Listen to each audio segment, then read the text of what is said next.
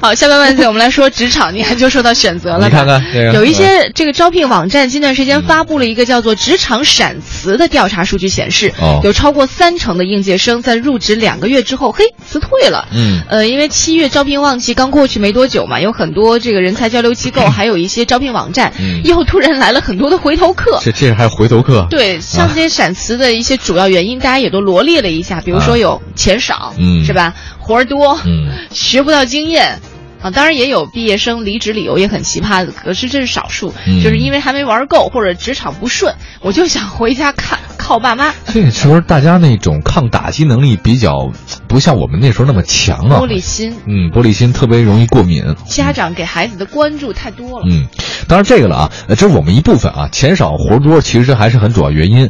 那么哪些职位的应届生离职率比较高呢？啊，这餐饮销售文案的后勤最容餐啊，不是餐饮销售的文案后勤啊，嗯嗯是餐饮销售文案和后勤啊是对对四个行，被我说成了一个行业。比如说啊啊，这个小李去年本科毕业，到一家知名药企成为医药代表，随着同事的相继离职，工作仅一年的他已经成为部门最老的员工了。火！啊今年七月份，部门经理招了三个应届毕业生，不出所料，其中两个应届生拿到第一月工资之后呢，就辞职了。嗯专家分析，像餐饮销售之类的企业用工啊，需求特别旺，因为这个东西不需要什么门槛儿。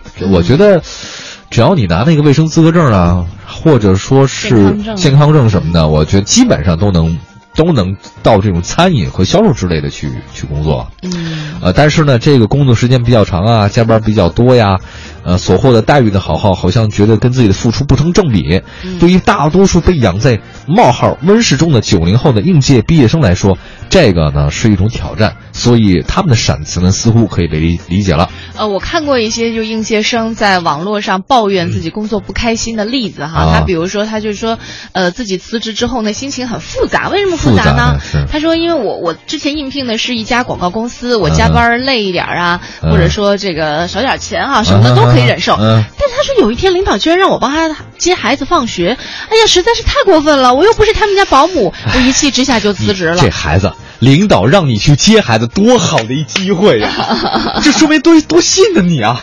嗯领导，你有孩子吗？让我帮你去接一下。哎，其实对吧？我我真觉得真是的，你这、嗯这领导是看得上你才让你去接孩子的。这是你去呃，你你这八十年代人的想法，你知道我吗？ 跟你讲，咱们台领导的车都是我擦的，真的下雨天我都擦。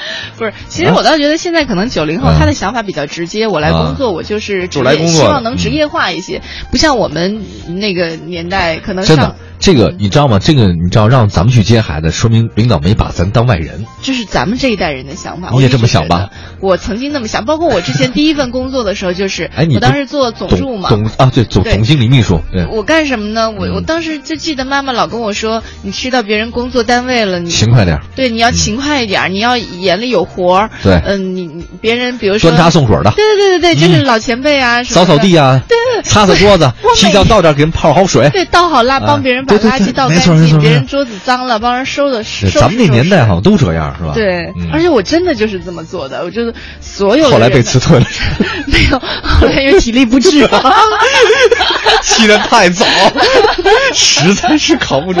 公司机密文件、总经理卷都被你看了一遍。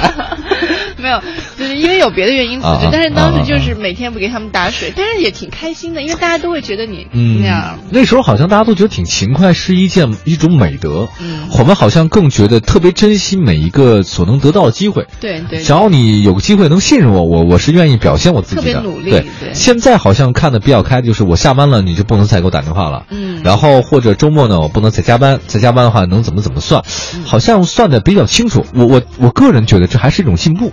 嗯我个人这是一种进步了，因为以前是人治嘛，就是对那种大家人情世故更多一点。对对那现在呢，好像就不一样了。现在大家好像要求规则、规矩可能更多一点。嗯我我倒是觉得是进步。嗯呃，可能还需要一点时间，因为毕竟管这些九零后、零零后的孩子们，还是嗯像在前一辈的人嘛，嗯对吧？他还是会有那样的意识，可能嗯也许再过个两代、三代，嗯就你刚刚所说的这些进步，才能够慢慢得到体嗯现。嗯。嗯